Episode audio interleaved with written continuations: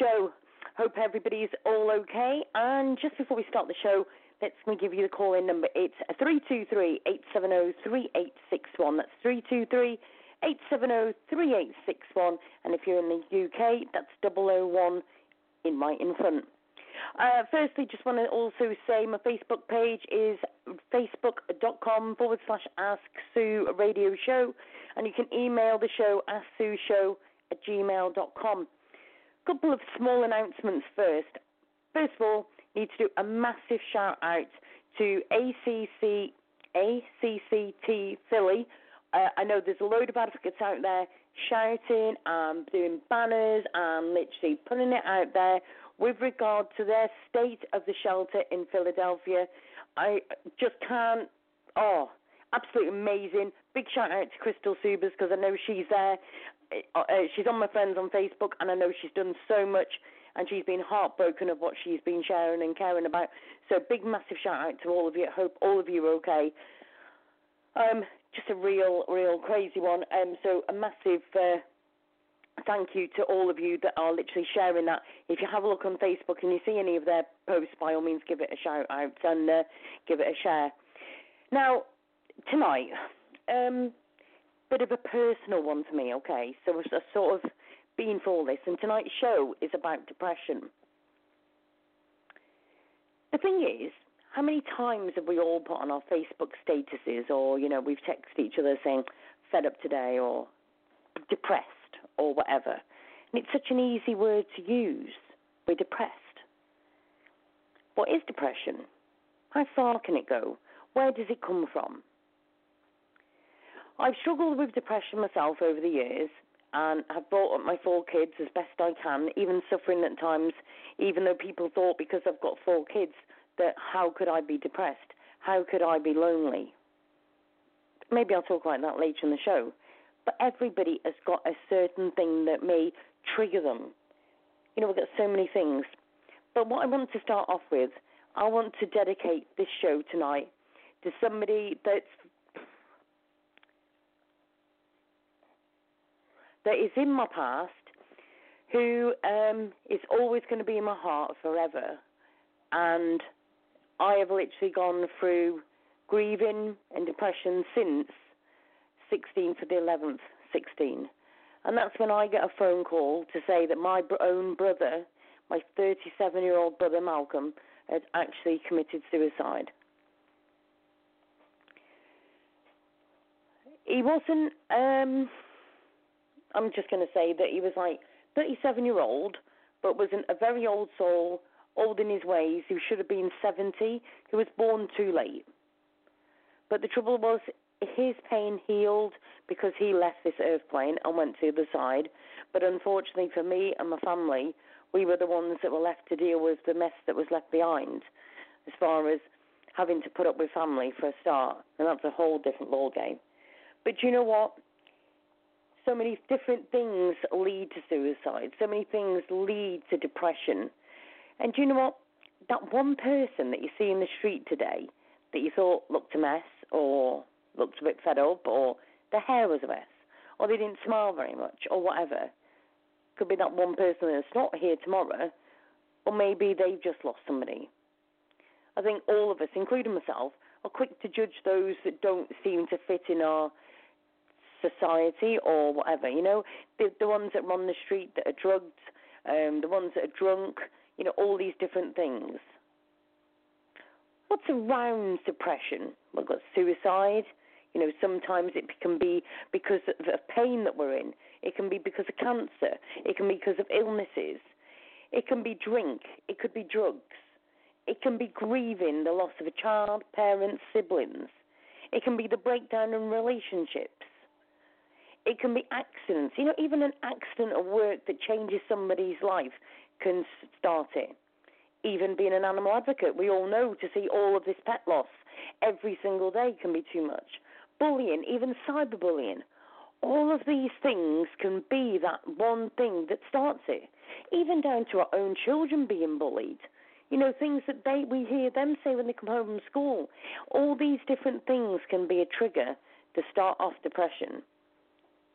Tonight I'm taking calls from people who have gone through depression, who or even ones who I'm going to say are brave enough to come on and talk about how they're feeling today and what's making them feel like it.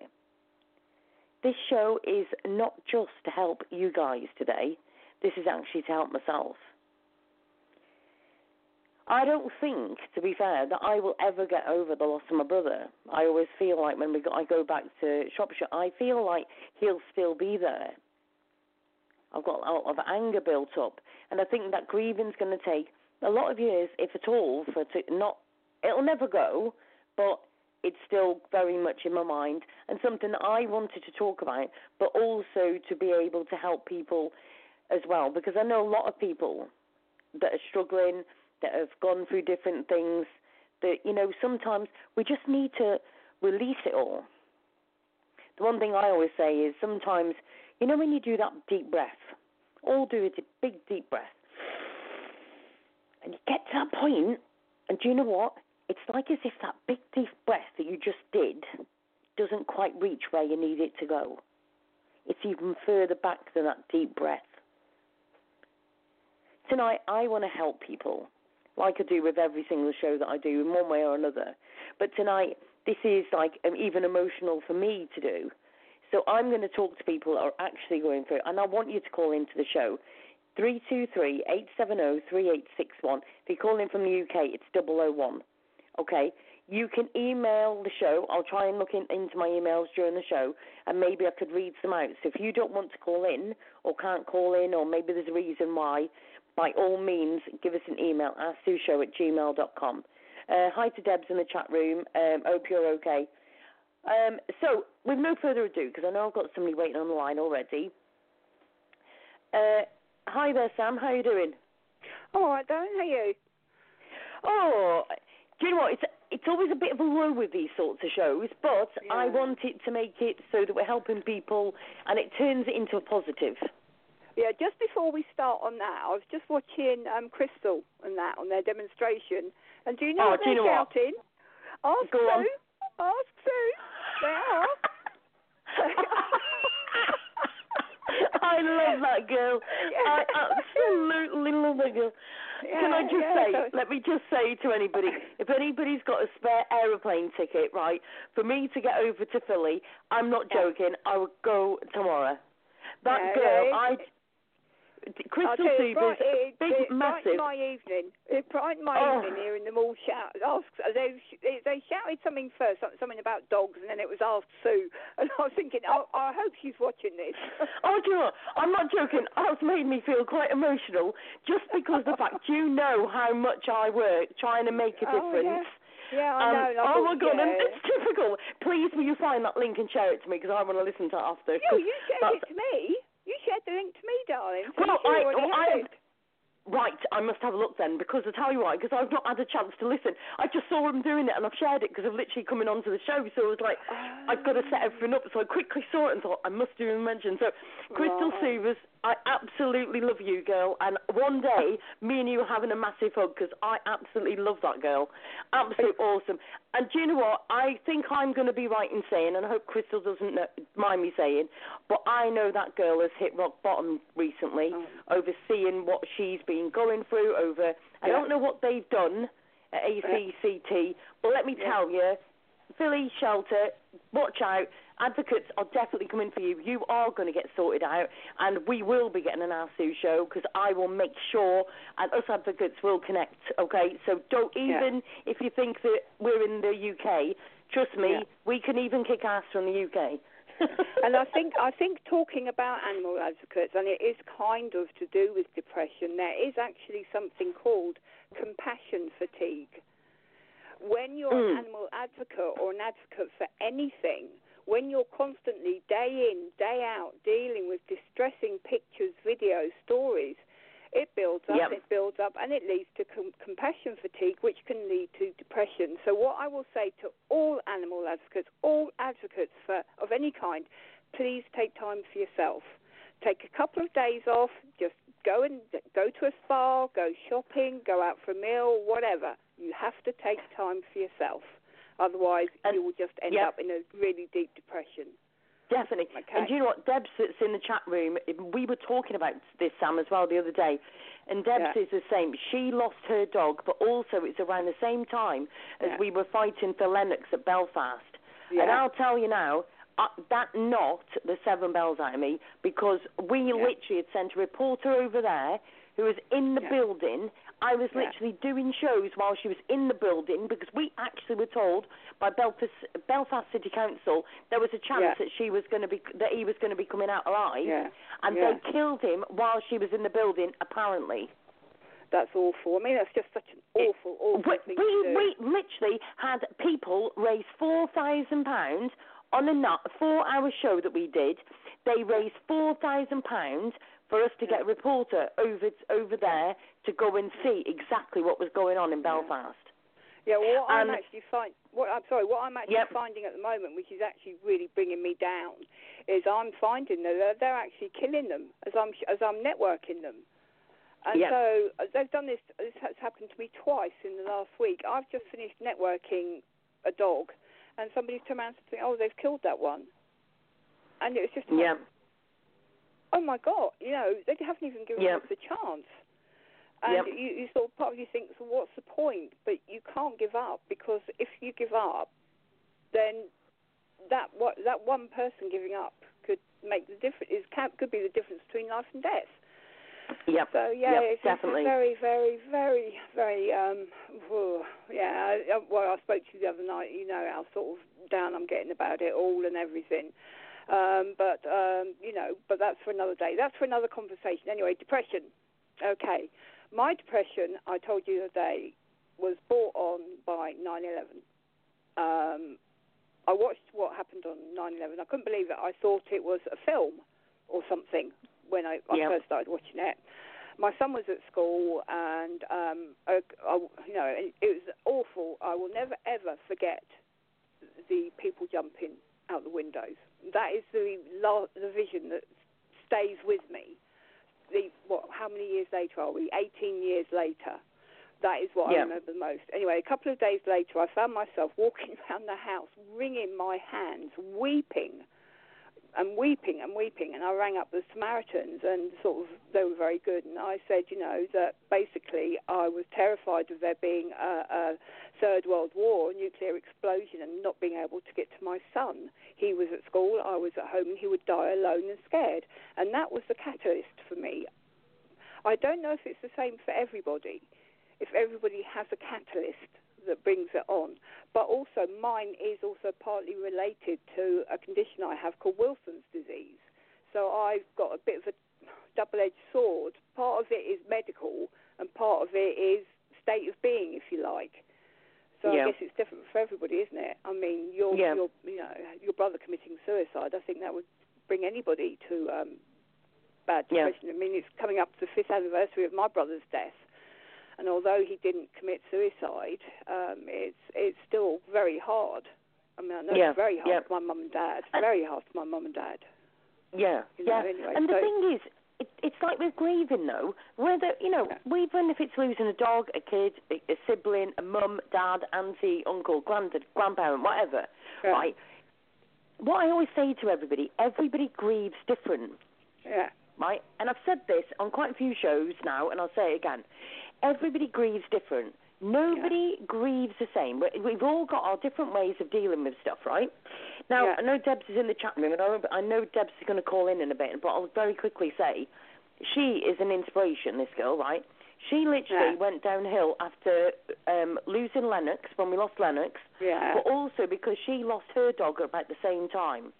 Yeah. And that girl turned to drugs. And when Yeah. I the, the the day that I met her, I actually met her. I'd spoken to her for months before, but the day that I met her, she was actually on drugs and out of it. That Yeah. girl's actually turned her life around and absolutely Yeah. amazing. But what I will say again is that everybody grieves different, right? now. I, with me, I lost my daughter in 1996, two Oh. days old, hadn't got a clue, right? Totally, she was due for the 16th of December. I had her on the 16th of December.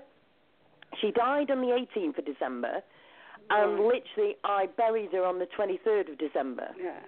Yeah.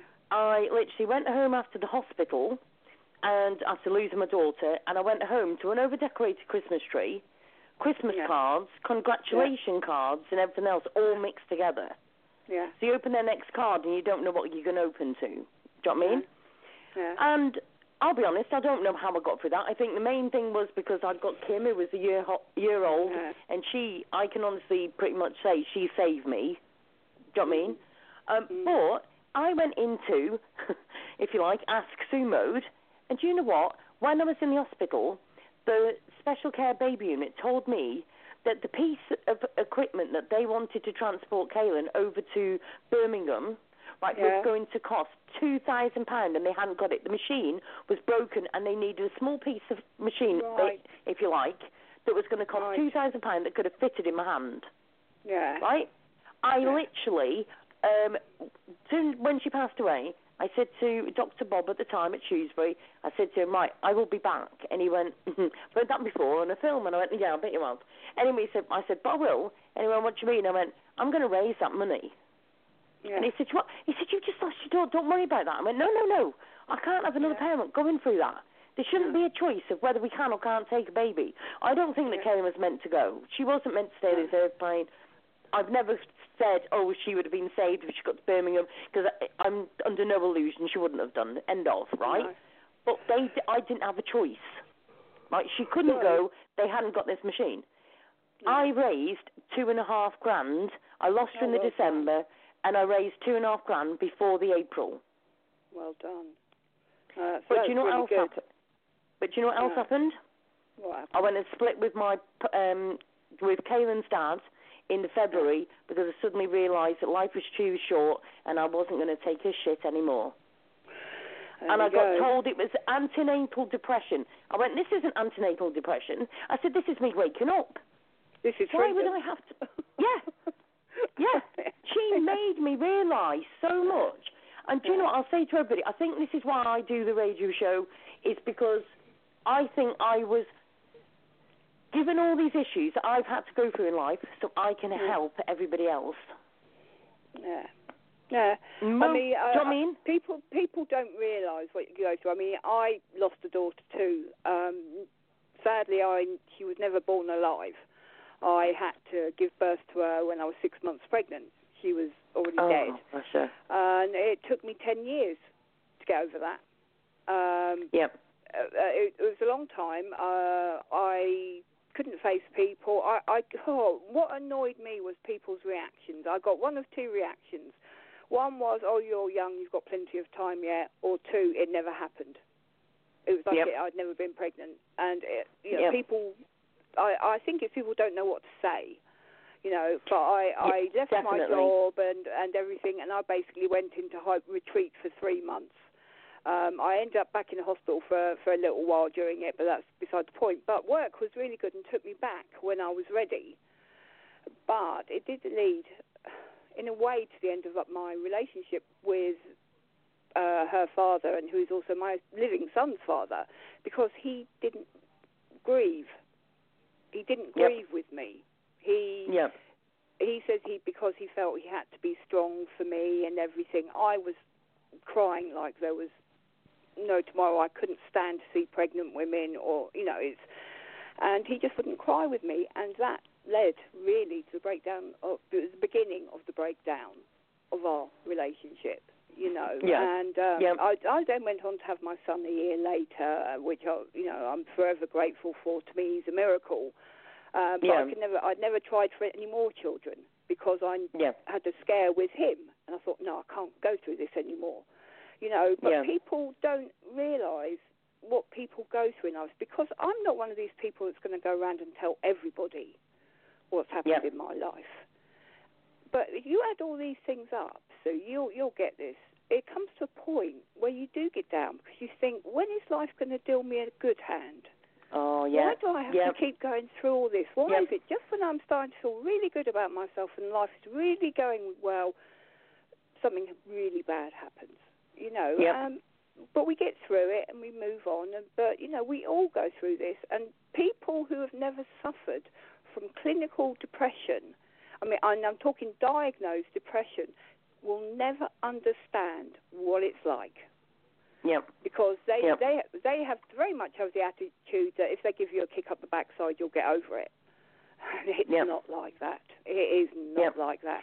When Do- I'm you going know- through a really bad period of depression, I do not leave my bedroom. My bedroom is that's where I live for however Yeah. many months it is until I, you know. So this is what I really want to stress with people: do not judge people until you've walked a mile in their shoes. Yep. Please, Yep. okay? I agree. carry on, Sue. But do you know what? Carry on. It, and let, let me just tell you, say a quick quote because there's a few things Yeah. that Malcolm used to Yeah. say, my brother, Yeah. yeah. that quite in to be fair is quite funny in hindsight Yeah. when you think Yeah. where he is now. yeah. I can remember when I had depression and the doctors had told me to get on tablets. And I didn't Yeah. really want to go on tablets because I said, no, I need to sort things out. Anyway, I went home and I said to my brother, I went, they've told me to go on tablets. They want me to go on Yeah. antidepressant tablets. And he went, so he said, listen to me. He said, you don't need to go on tablets. Do you know what you need to do? And I went, what? He went, you need to sort your shit out. And that is Really? exactly what he said to me. Right? But then he. But you know what? he- you know what I think it was? I think he was actually talking to himself. I think I look now- Right, right there. Yeah. Do you know what I mean? Yeah. He Yeah. was I think trying to right sort there. his shit out, and he couldn't. No. It, be, No. it's weird. Yeah. There's so much of Malcolm's story that I could probably fill a whole two-hour show with just in Malcolm's Yeah. story, right? But yeah. it's Yeah. but his and my depression, and. I'm going to say with definitely Malcolm's, even probably as much as mine, was down to our childhood. And my parents, I'm going to say, I don't think they even realise what they did. Probably not. Do you know what I mean? No. I, I, I, I'm not being funny. I never want the conversation with them. Did they realise? Because I, I just don't want to even go down it. I don't speak to my parents anymore. And before anybody starts, or you only get one mum and dad, well, go to speak to them because they only have one daughter too. Maybe you should say the Well- same. The, the attitude I have to that is we don't get to choose who our family is. And just because you are family does not mean you have to get on with them or love them. We choose our friends. We can choose our friends. If we could choose our family, life might be a bit better. I am very lucky. I have fantastic parents. Um, Yeah. you know, I didn't appreciate them when I was certainly not when I was a teenager. I went through a terribly rebellious period, and they went through shit when we were kids. There were six of us. Um, my brother Jonathan, who has now died, um, he was trouble from the minute he was born, and my parents have blamed themselves the whole of his life. And now, even though he's dead, they still blame themselves, and it was nothing they did. Nothing they did. They were good No. parents. When you have you, he wanted to be an only child, and he was stuck with being one in six. And you know, um, they did what they could. You know, and having six kids cannot be easy. You know, we were age. I was the oldest, and I was ten years old, you know, older than the youngest. And you know, um, but it had an effect on them. My mum ended up in being sectioned uh, for a week. Um, this was quite a few years ago now, and my dad was heartbroken. He'd never been without her. you know, Yeah. I want to know if I've ever seen my dad cry. You know, um, so yeah, you cannot choose your family. So I totally get what you say about your parents. Yeah. If you don't get on with Yeah. your parents, you don't get on with your parents. Simple as Yeah. that. Yeah. But do you know what? I always, I always say to everybody, I, I don't get on with my family because it extends not just to my mum and dad; it goes further afield than that. Mhm. And I'm not going to go into that tonight. We'll talk about. Yeah. We'll have to do a family show. That'll be a Yeah, totally different have to, thing. yeah. right, Yeah, but but the thing is, I always say to everybody, I treat my friends like family Yeah. because my, I've got one mate of mine. She is my world. She lives in Shropshire. Her name's Yeah. Sadie, and she has been through absolute my lowest, my highest, and do you Yeah. know what? When I lost my brother, she came to Yeah. the funeral, and to be fair, she saved me having to pay bail money to get out. Yeah. So she was, she just kept me together that day. Do you know what I mean? Yeah. And I had to go with my kids to that funeral, and I had to say to them, whatever happens today, everything has got to be respectful to Malcolm. Yeah. Yeah. Do you know what I mean? Whatever Yeah. happens, Yeah. and do you know Yeah. what? I've got no problem in telling people this. This is Mm. just one small piece of what my parents did to get right under our skin, and that was they lit up a fag at the back of the hearse while my brother is in the coffin at the back of the hearse. And Really? then while they put the coffin in the grave, we literally finished the service and they lit a fag up right by the coffin, right by the Good grave. God, could they not wait? My daughter, my daughter said, "Mum, aren't you going to do something?" I went, "Not today." I Hmm. said, "But the fact that you've noticed this shows that I brought you up decent enough, and we'll leave it that today. Just leave it where it is." I said, "Just Yeah. remember, Malcolm is watching." No. How Yeah. how how my parents didn't end up in that hole with him, I will Yeah. never ever know to this day. But I will say that I was my proudest moment of that day was when I turned around, I got my partner stood by me.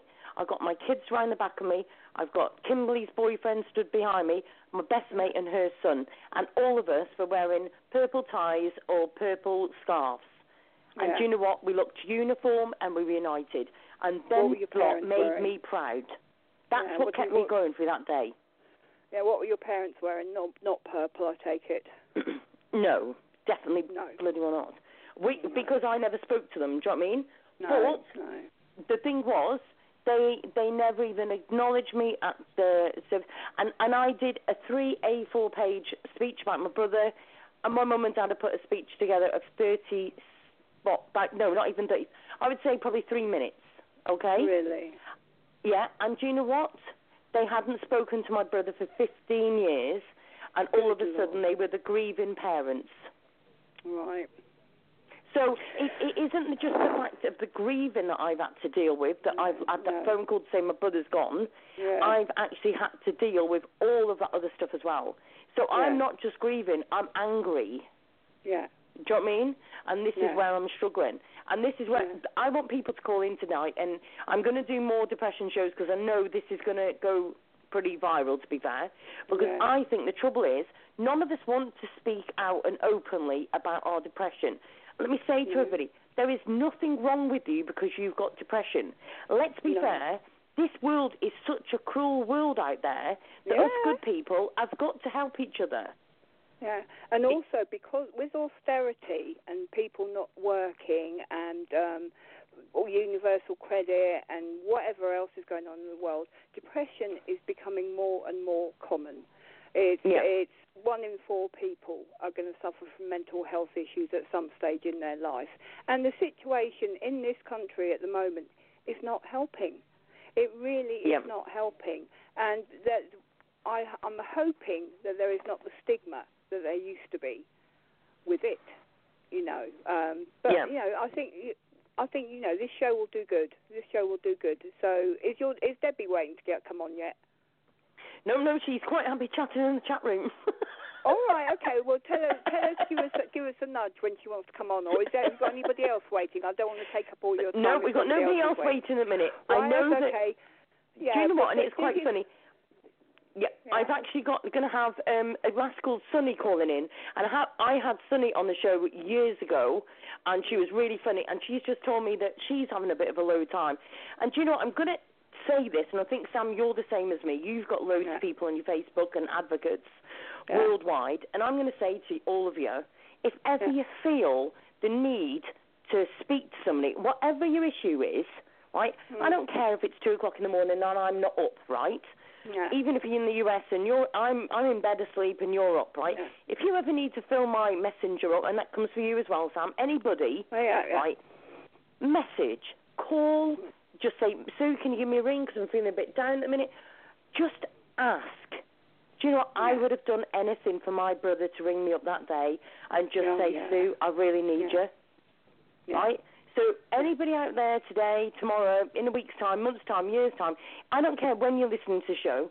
If you're feeling down and you're listening to the show, you can email asksueshow at gmail.com or you can message me on Facebook anytime you want. Yeah, yeah, absolutely. Yeah, I mean, um, David, my partner, his brother committed suicide. Um, so uh, it was quite a while ago now. His brother, uh, his brother was money was everything to Terry, and he was um, a, a, a structural architect. Who, he used to draw all the plans for architecture. And then, of course, computers came in and started to do it with CAD and stuff like that. And he just couldn't get on with computers. He preferred doing it by pen, so he lost his job. And he lost his lifestyle, he lost the money, and he couldn't cope. And so he took his own life. Yeah. You know, and, and to take your own life over something that basic is very sad. But not only that, he had very specific wishes for what he wanted at his funeral, and David knew what they were, and his family went against all of it. So David refused to go to the funeral because he knew that Terry would be looking down and would be really unhappy with what the rest of the Yeah. family had done. And so David couldn't bear going, and he never really sort of forgave the rest of the family for it. Um, you know, but I think the family is more or less gone now. But yeah, and it, it sort of had quite an effect on David really because he was, I think Terry was older, but yeah, it still had an effect on him. You know, that money was that important that he couldn't live Yeah. without it. You know, Yeah. uh, I, I've never got that bad. I, you know, I could always find enough money to buy a loaf of bread. Do you know what I mean? It's it's never put me in the point where I wanted to take my own life. I don't think. Yeah. You know, but, Yeah. Uh, yeah. But yeah. I Do you want know, to I could- do you get anxiety as well? No, do you know what? I say I say this, but I mean I did used to, to be fair, when I was on my own and I got the kids Yeah. and I think the anxiety for me built up when I Yeah. was trying to protect the kids from seeing what I was like. That Yeah. I built it up inside me that I got Yeah. anxiety from it. Yeah. Yeah, because Do you know I I mean? had used to I used to suffer from terrible anxiety, absolute, literally crippling anxiety. Couldn't leave the house anxiety. And what gets me through mine is my animals. I hug my Yeah. animals until it passes. I, I don't very often get anxiety attacks or panic attacks anymore. Um, but my son's the same, and he just uh, um, cuddles his cats, and it gets him through it, you know. But I used to cover my dog, bless him, when he was still alive, and it got me through it, you know. Uh, Yeah. And I think, you know, find find your own coping mechanism, you know. And I, one- the one thing that I did discover that I really enjoyed doing and helped me a lot with my depression and my anxiety was gardening. Yeah. Sounds odd Yep. outside, fresh air, a bit of easy manual work. Your your brain just you don't you're not really thinking about anything, and you just forget about everything for a little while. And having Yep. animals as well, they because they cheer Yep. you up, don't they? Because they do the most stupid things. Oh, is your is your Yorkie behaving himself now? Is, Is it you sorry? that has the Yorkshire Terrier? Your Yorkshire Terrier? Is it your Yorkshire Terrier? No, it wasn't up? mine. It was a mate. It was a mate of mine's actually. I haven't Oh, spoken to her right. recently to ask her. Right, But, right. oh, yeah, she was having a nightmare. Yeah, yeah, you- but animals are a great, um, I find, a brilliant therapy when you suffer from Yeah. depression. Yeah, yeah. So uh, Yeah. yeah. recommend getting a dog, get a cat. Yeah. Yeah. Oh, I'm Do you know what? When I was when I was a kid, I got bullied every single day at school. Various things happened to me at school, and that'll be another show.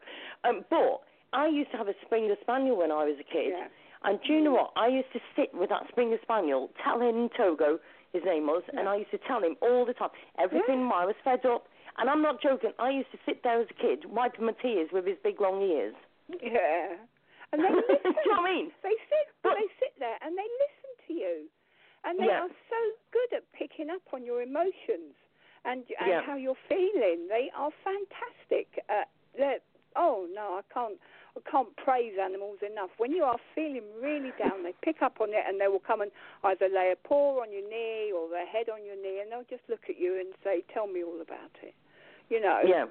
Yeah, so exactly. yeah, yeah, yeah, yeah. But them, yeah. also, do you know, I can remember my granddad, and, and somebody told me about my granddad had had depression when I was about a year old, just under a year old.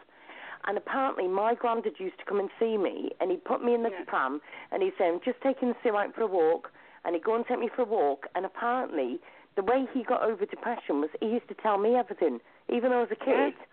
He Yeah. just literally used to tell me everything. And he, Yeah. he actually once said to me, he said, the reason I connected with you is because you pretty well saved me when you were young, when you were younger, but you didn't realise. No, no. It's um, I think that that's such a huge help when you're suffering from depression. Is having that one person that you Yeah. can talk to about anything and everything. Yep. You know, my Yep. best friend Lil, who's been my best friend for God, bloody hell, nearly 40 years. She lives 300 miles away now. But Yeah. we we've been through a lot of similar things through our lives. But she's been with me through all of the horrible things, the good things, and same with me with her. I've been, seen her through a lot, and she is the one person I can tell everything to, and know That's that like I will not get any judgment. Yeah, I will not Yep. get any judgment. All I will get is support and good advice. But do you know what? It's not just that. When you've got a decent friend like that, the one that you can ring at past two in the Yeah. morning because you're having a bad time, yeah, yeah. it's not just about the listening. It's a, No. it's the one that one good friend who will not nod their heads at you all the time, no. right? On the hope that that's the right answer. If they don't think you're doing right, they'll tell you. Oh God, yeah. But you don't Oh, fall out over it. It's like No, Sadie, no. the amount of time she's going, What are you talking about? Why would you do that for? I've never Oh, yeah. once fallen out with that girl. Not once. I No, love her. no. She's I always say she's my soul sister. Yeah. No, I mean my my best friend's called Lil, and yeah, we're we're as different as chalk and cheese. We really are. Um, but it's oh, she's like my what my I think my sister should be. I don't have a close relationship with any of my siblings, um, so Lil's almost my. She's better than a sister. Uh, it's Yep. hard to describe that that sort of yep, friendship. same with Sadie. It's Yep. very difficult. She's the one person that I, w- I would do anything for um, at a drop of a hat. And she's the one person I trust above all others, apart from my parents. I trust them, you know, with my life. But she is the only person, apart from my parents, I trust with everything. You know, and I think it does people good to have someone like that that's not family. Yeah. Definitely. Yeah. Definitely. So, yeah. if you haven't got Um, a Lil or a Sadie, go out and get one. Do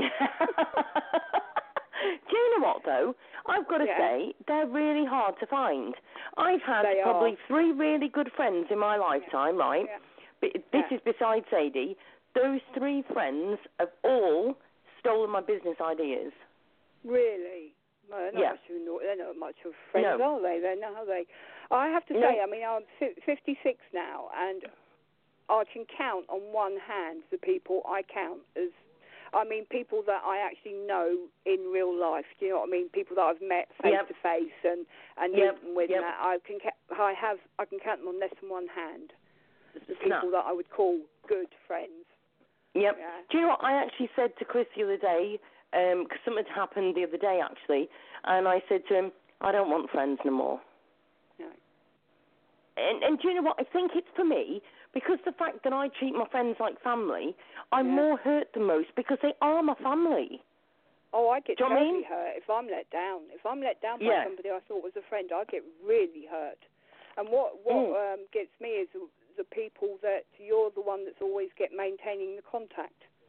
You're the Yes. one that's always emailing or writing. They never they never initiate it. And so I don't bother anymore. I don't do it. I'm, I'm like that with my siblings. I, I sent them Christmas cards and birthday cards. Never got one back from them, so I stopped. you Yep. know, what's the point? Um, Yep. But Yep. uh, yeah, it's I don't like one-sided friendships. I'm afraid. I, No, I can't be doing with them. exactly. No, no. That's why I love Exa- Lil so much because it's not just one-sided. Yeah, yeah. do you so know what? yeah, It, it's Yeah, exactly the same with Sadie. I can remember one day, um, she she did. The, I don't. I, we've never had an argument, but she was upset with me one day. It was her birthday, Yeah. and I hadn't wished her happy birthday. Now, anybody's birthday, yeah, but do you know what? Listen, yeah. anybody who's got a birthday coming up, if I don't say happy Yeah. birthday, don't ever be upset by it, and I'll tell you No. why. I one, I am useless at remembering people's birthdays. Right, And do you know what? And the second thing is, if, for instance, um, Sam, I saw something, maybe I'm out shopping, right? And maybe I saw a little plaque and I thought, oh my gosh, that, Sam would love that. Do you know what I mean? Or Yeah. it was something we talk about, or it's a little plaque Yeah. verse that I think would mean something to you. Yeah. I would buy it and send it to you, not because it's your birthday or any reason. Oh, I would just I buy it what you because you're a friend and I've seen that and I've liked it, right? Yeah, I do. And no, so- I do that. I do that, and people don't get it. People No, don't get I why you do. do it. Oh, Well, I I'm know the world's you do it because you do it. Yeah, But, I uh, honestly, only- totally. Yeah, you're the only other person I know who does does that. Yep. Well, Yeah. one day I knew that Sadie was in the shop, so I literally went to the florist and I went and got some beautiful bunch of flowers, gorgeous they were. Yeah. And I walked in And she didn't look so happy. And I said, hey, you all right, love? And she went, hey, who are them flowers for? And I went, they're for you. And she went, it's not my birthday. I went, no. And she went, I'm not married anymore. She went, so it's not anniversary, so why have you brought me flowers? And I went, just because you're a friend and I thought you might need cheering up, so I bought you some flowers. And she was like nearly in tears. And I went, no, no, no, no, no. I said, this is supposed to make you happy. And she went, I'm just having a real bad day today. And do you know what? It's like as if you knew. Do you know what I mean? But Yeah, that's what yeah. friends are about, aren't they? They're the Yeah, ones that literally ring you up randomly and say, fancy going out for a cuppa? Fancy going to wherever for a meal out? Or, do you know what I mean? Yeah, yeah, yeah. And I think when when you're going through really bad times, when you're going through a period of depression and that, we need our Sadies, we need our Lils, we need our Tom, Dicks, Harrys, whatever your best friends call. Yeah, definitely. Because at, at the end of the day, if you need that one person you can count on, that best friend could be your husband, could be your wife. There are some people that are lucky enough for their spouse, partner, or whatever to also be their best friend. My mum and dad are like that. Yeah, yeah, But not also lucky. Yeah. You, Yeah, you exactly. that special someone to help Yeah. you get through things. And I truly believe exactly. Yeah. Exactly. Yeah. But I think it's always good to have a network of people. Do you know, it's like on Facebook. Do you know what? I can almost, and you're included in this, when I put a status up saying, like last night, I'm not joking, I must have had, I'm exhausted tonight, I'll be honest. I probably had about, I would say at the most, two hours sleep. I just couldn't sleep. My brain was, I couldn't oh. switch off. I was thinking Monkey about brain. everything. Yeah, monkey Do you know what I brain. mean? Yeah, oh, yeah, Oh. I have that. I yeah, Just- I have and I think, four or five I nights think- of them a week. Yeah, well, do you know, honestly, I'm terrible. You know, even, let's face it, we all do it. Go to the toilet in the middle of the night, right? And I'm not joking. As soon as I get back into bed, that's it. Ed's already awake. Do you know what I mean? Yeah. And last night, though, I've got Malcolm on my mind, and I think it's because I knew I was doing the show today. Yeah. But it was like as if I was thinking about things, and you know what I mean, just stupid. And then I thought, oh, I'm gonna have a cup of tea, and then the cat wanted to come in, and then I went back to bed, and then I'm awake, and I'm thinking, and it's like, and then I'm waking Chris up saying it's five o'clock, you need to wake up, your alarm's going off, and he's Right. thinking for his alarm, and there's me going, Yeah. you don't shut that up in a minute, I'm gonna smash it. No, yeah, I mean, I suffer from dreadful insomnia. I think I get it from my dad, and I have nights where I, a week, weeks and weeks of nights where I just can't switch my brain off. My Yep. body may be absolutely worn out, but my brain just will not switch off. It's not going, thinking about anything in particular. It's thinking about loads of different things. And Yep. I, you know, and the more you, the more you try and sleep, the worse it gets because Yep. you end up thinking, oh, oh, stop thinking, and you're thinking about why you're thinking, and you, oh, you end up in this vicious circle. yep, If I get to sleep and I go to the toilet, I'm like you. That's it. I'm awake. I cannot just go straight back to sleep. I envy those people that can get up, go to the toilet, go back to bed, and go straight back to sleep. I wish I Oh. could do that. Do, do you know? what? I'm not joking. My other half can get into bed and literally head hits the pillow and he's asleep. Oh no, not me. So, yeah, yeah. So can David. David can Yep. as well, and I can't. Never have been able to. Never have Yep. been able. But my dad can't either. I'm exactly like my dad. I look like my dad, and I have insomnia like my dad. It's his fault. Blame my Let's I've got blame his ears as well. I've got his ears as well. So I love him. I do. I love my dad. I'll, I'll forgive him. I forgive him. Yeah, he's coming near near. He's nearly get. He's nearly at the end of his chemo. Oh, is he? How's he getting one- on? Yeah, really, really well. His PSA, which is how they count, whatever it is, is down from 54 to 16. So it's really, really working, and he's coping with it so well. They want him to do a couple of extra rounds just to make sure he's got they've got it all. So it look, it's Right. looking really, really good. Yeah, yeah, I'm yeah. so pleased. I'm so pleased. Oh, I, I, bless you. Sue, I could. Uh, Sue, if I lost my dad, I'm serious. I I don't think I would ever recover. Um, Yeah, my mum says I'm very protective of my dad, and I am. I'm very much. Uh, I'm the firstborn, and I am a daddy's girl. I love. I love my mum as well, but I love my dad to bits. I really do, and I would be Yep. so lost without him. I really will. Yeah, and I, I don't think I will ever recover. I don't think I will Yeah. ever recover. Um, so I keep I, every time I see them, I say to them, "I'm telling you now, you do not have permission to die before me. you've got, I've got, you've got, to out, you've got to outlive me, you two. You know, because I can't imagine life without them." And Do you it, know that what? actually really brings me down. If I start thinking about that, I get really depressed and I start crying. So I really Yeah. try hard not to think about my parents dying. Uh, Yeah, just, but do you know what? I think we need to appre- I think that we should, and I say this like as if I do it every day, not, but we should literally all of us treat every day like it's our last. that's what I say to my son. That's what I say to my son Do you every know what? time I talk. Because Yeah. yeah, I oh, do you know what? I am I am a bit of a bugger. Me and my daughter and my and my kids, right? Me and Kim, me and Jana and Jamie, we all say, and and even to Chris, my partner, all of us say "love you, bye" on the phone every single time. Me too. Me too. When I speak Right to my son. now, I never had that from my mum and dad. Yeah. ever. No, I al- I always say it to my mum and dad, and I always say it to my son because that might be the last time I speak to them. Absolutely. especially since I had the brain tumour, um, because it's made me that much more aware of what a close call I had. If that hadn't been discovered when it was discovered, I wouldn't be here now. Um, Yeah. Because it was encroaching on the part of the brain that controls your breathing, and I would have probably died in my sleep. Um, so I appreciate the fact that I they got it and I'm alive, and I ca I'm alive to say I love you to my son and my parents.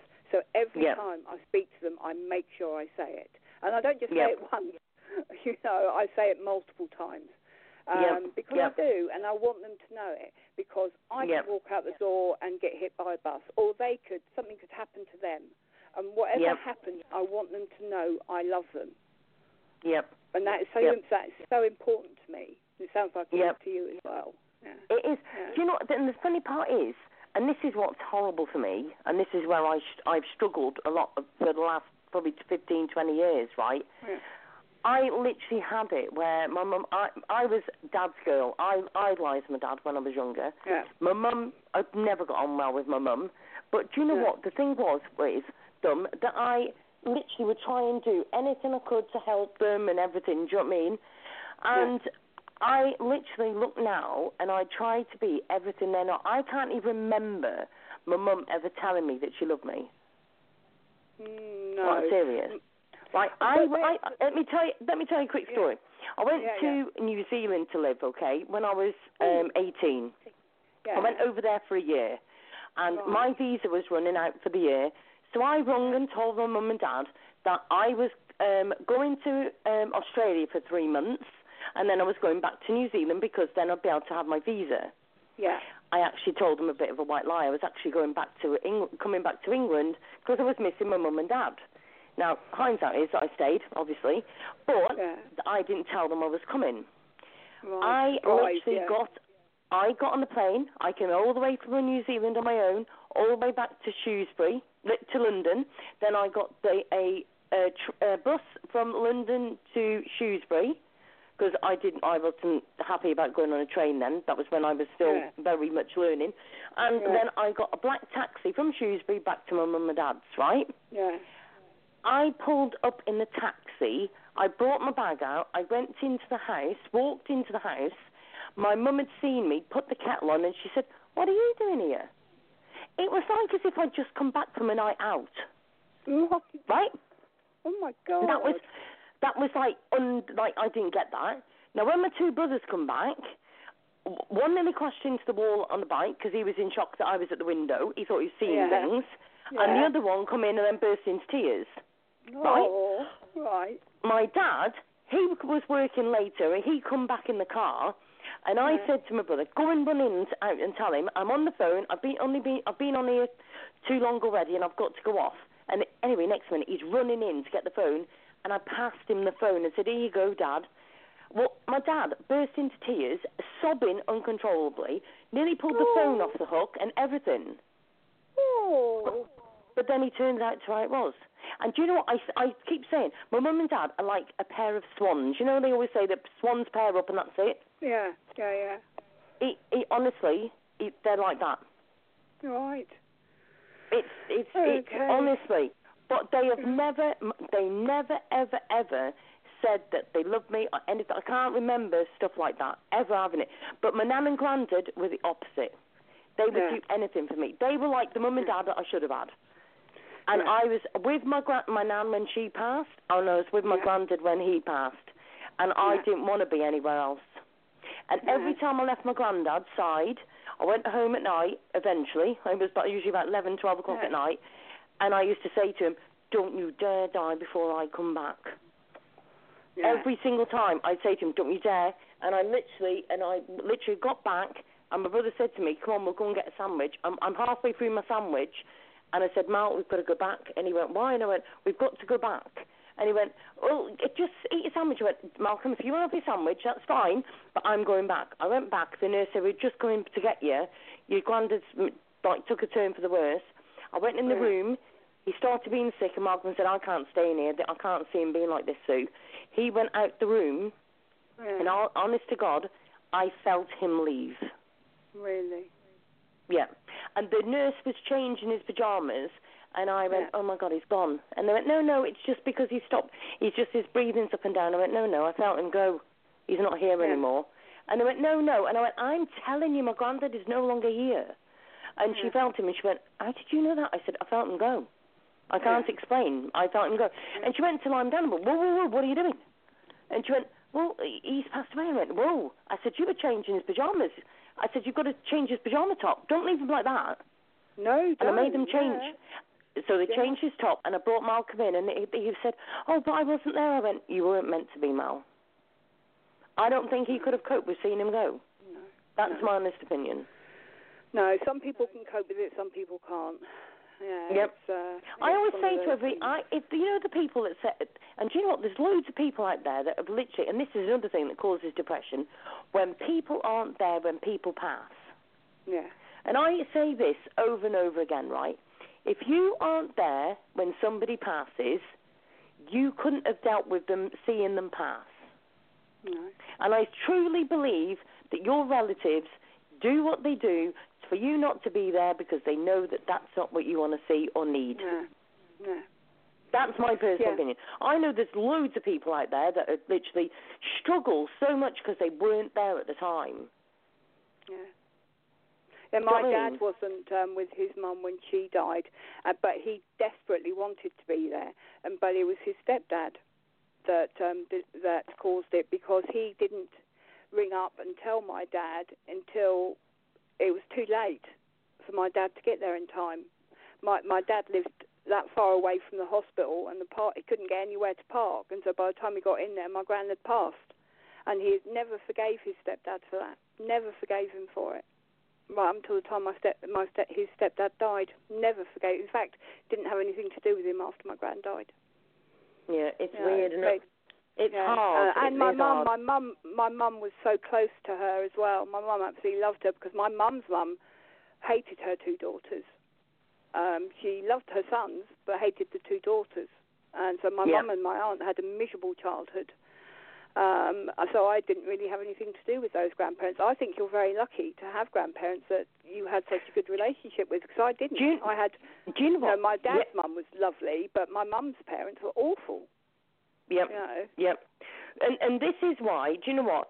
Um, I've got three beautiful grandchildren. Unfortunately, I only see two, but I absolutely idolise three of them. And I'd do anything, even if I had a phone call right now to say that they needed me. I'd be off this phone. I'd say sorry, gotta go.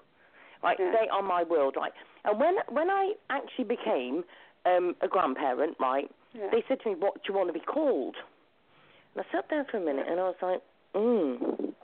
And they said, what, "What's the matter?" And I went, "I should really be called Nanny Davis." And she went, "Yes. So why can't you be called Nanny Davis?" I said, "Because my Nanny Davis." And she said, "Right." And Kim says, "Well, why don't you want to be called Nanny Davis then?" And I went, "Because I don't know if I can be as good as she was."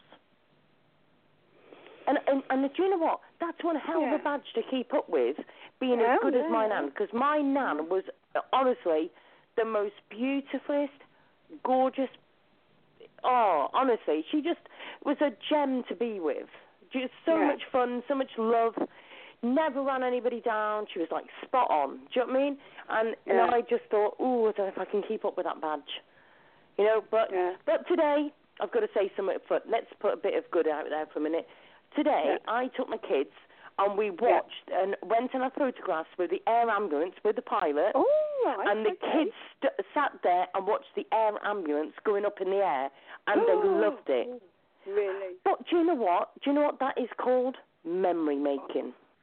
Right, yeah, absolutely. And I love that. I think, Yeah. you know, when they're older and they Yeah. can say, oh, do you remember we went to see the helicopter? yeah. Them little Yeah. precious memories in their little Yeah. heads, that's good enough for me. You know? Oh yeah, I mean, I I have um, fantastic memories of being a, a kid on going on holiday because quite often it wasn't just my immediate family, but it was also grand, gra- uh, step granddad, aunts and uncles. It would be a whole bloody gang of us. And I remember actually when my son was about ten, my mum and dad paid for all of us to go to Centre Park. So there was 22 of us, including the children. I think we had four or five villas, but it was a great week. You know, Yeah. all the kids Yeah. spent time, all the grandchildren got to spend time together, and it, and it was really nice. You know, and Conda has some great memories from that. You know, and Yeah. I'm sure the other kids do too. And Yeah. uh, yeah, I was very generous of my parents. You know, to spend that much money on us all. You know, Yeah. um, so yeah, I think I think impo- uh, good memories are important. Exactly. Exactly. and exactly. it's nice to have more. It's nice to have more good memories than bad memories. yeah, because definitely. you- definitely. Yeah, definitely. Yeah, yeah. Oh, it's right, beautiful. can you get your Debbie? I'm. I need to go to bed soon. Yep. So can you? All right uh, then, Debbie, Sam. Listen? Yeah. Thank you so much for calling in. I really, really appreciate it, Sam. oh, that's all right. Big hugs darling. for you you, know love. I'll help out. Yeah, all right. Big Uh, hugs, and I will catch up with you in the next couple of days. All right. All right, All then, right. darling. Look after All right. yourself. Of Cheers, love. Yeah, you too. Bye. Bye-bye. Bye. Right, I'm just going to have a literally quick drink and uh, I will literally bring um, back on. I'm sure I've got another caller in a minute. So I'm just going to have a little tune and I'll be back in a, just a couple of minutes.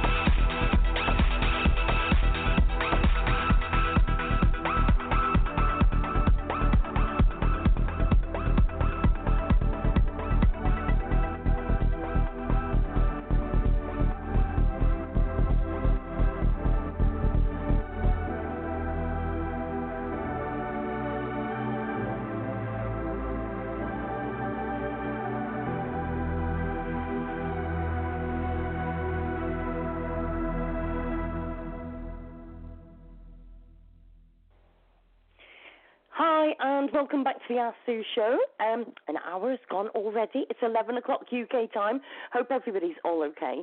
Tonight we are talking about depression and the different effects we can have on our lives through things that I'm going to say are chucked at us through various different things.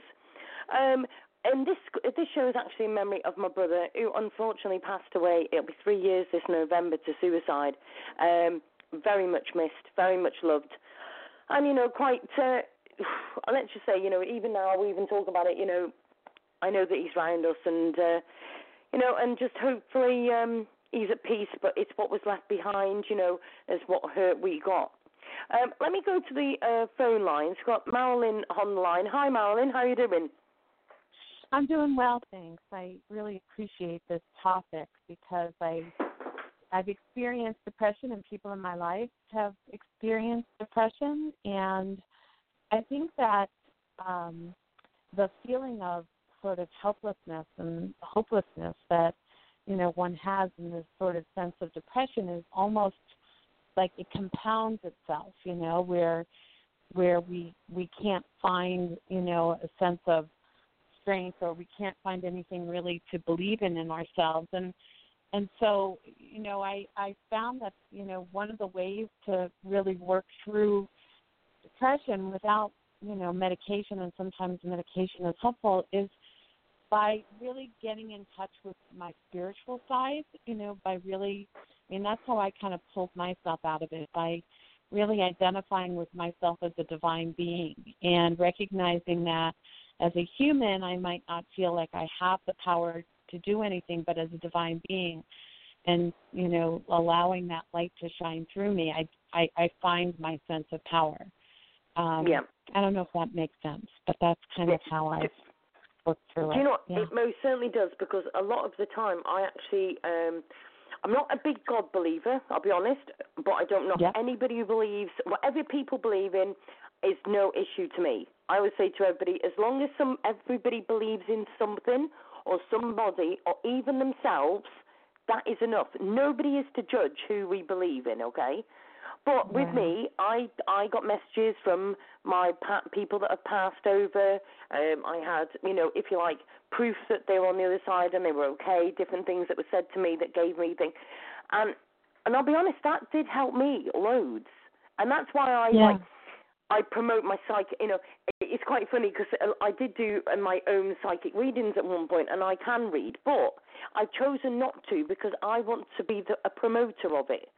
Do you know what I mean? Mm-hmm. I like promoting mm-hmm. people and helping people and everything. So, you know, mm-hmm. and that's why I do these shows is because I think that I was made to go through all of these different things for the reason of being able to talk to people and help people because I've been through all that, you know, loads of different mm-hmm. things with different, and nothing I can be proud of saying oh, I've gone through that or whatever. It's not a big like proudness thing, but I know how many people I've helped with what I've gone through.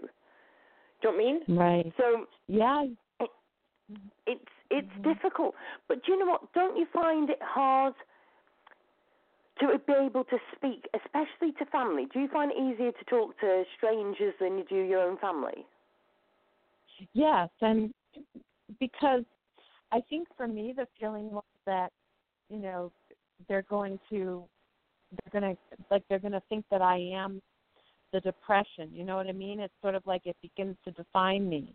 It begins to shape me. And I think that I was, I mean, I've been afraid to tell people about it because, you know, I don't want them, them worrying like I'm going to kill myself or that I'm crazy or, you know, that, you know, that then I become sort of labeled in a way. Yes. I think that's a that's a big piece of it. And and so, you know, I guess that and it also I think it was way of uh, kind of denying, you know, because I was afraid of it. I was really afraid of the depression. I was afraid, like, it, it's very, it's a very intimidating thing sometimes, you know, yeah. like, and so, um, I think when I finally kind of, I guess, decided that I wasn't afraid of it anymore, that that what I really wanted more than anything else was to be happy and I started to kind of, you know, un- understand and lean into those feelings. It allowed that to, that those feelings to move through me, and and as they moved through me, I mean, I did turn myself and surrender to, you know, my divinity and ask for help and guidance from, you know, my angels, but but at the same time, it was sort of like allowing the, the that those feelings of fear and that that feeling of hopelessness you know, to kind of move a little bit rather than for me to just hold it kind of captive in a certain, you know, area of my of my mind. So yeah. I guess yeah, leaning into those feelings and once I started leaning into them, it sort of released the power that they had over me, you know, because I started to see, okay, you know, I can maybe wiggle myself free from some of this. I can maybe release some of this. Um, and once I did that, I was able to talk about it a little bit more with my family. But it was a struggle, you know. I mean, it, it, it's a process. Um, and I think that yes, you can look at it as an opportunity to actually, you know, grow and to know yourself and to then be able to perhaps help others. Um, it's absolutely that. But when you're in the middle of it, it's um it's hard to work through that, you know, be that mindful about it. yeah. Yeah, exactly. And and it, do you know? I think the trouble is, I think sometimes it can creep up on us as well. You know, sometimes we think we're actually Mm-hmm. okay. You know, with some little hurdles have come, but then you can have 2 or Mhm. three, and then something hits you, and suddenly those two or three Mhm. hurdles you've already got got over come back to you.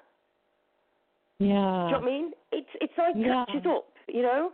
And I think Yeah. sometimes it's quite funny. I was talking to um, a lady today actually when I was telling her I was doing the depression show, and she was saying that she'd lost her husband quite a few years prior, and she literally just this the last few days has been to the funeral of his of her husband's sister, so obviously her sister-in-law, and and she said I was at the funeral soon. I couldn't stop sobbing. She went, I'm not joking. Yeah. She went, I was uncontrollably sobbing. And I went, don't you think you were still grieving for your husband? It's that, that ne- it's like a part of her husband that's also died because his sister's died. Mm. Yeah. Do you know what I Mhm. mean?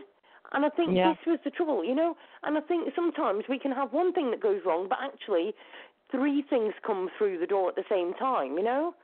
Right. And it's really hard Mhm. to explain to people how you feel on um, what what might seem daft to one person is very serious to somebody else.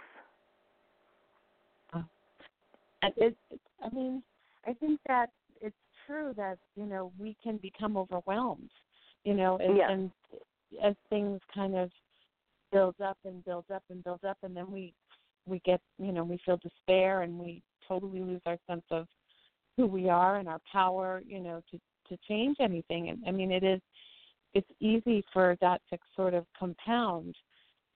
But on the other hand, you know, if we can have an awareness at some point, either by talking to someone, getting help, you know, reaching out, that you know we're we also can choose to work through it. You know, we can also we're not.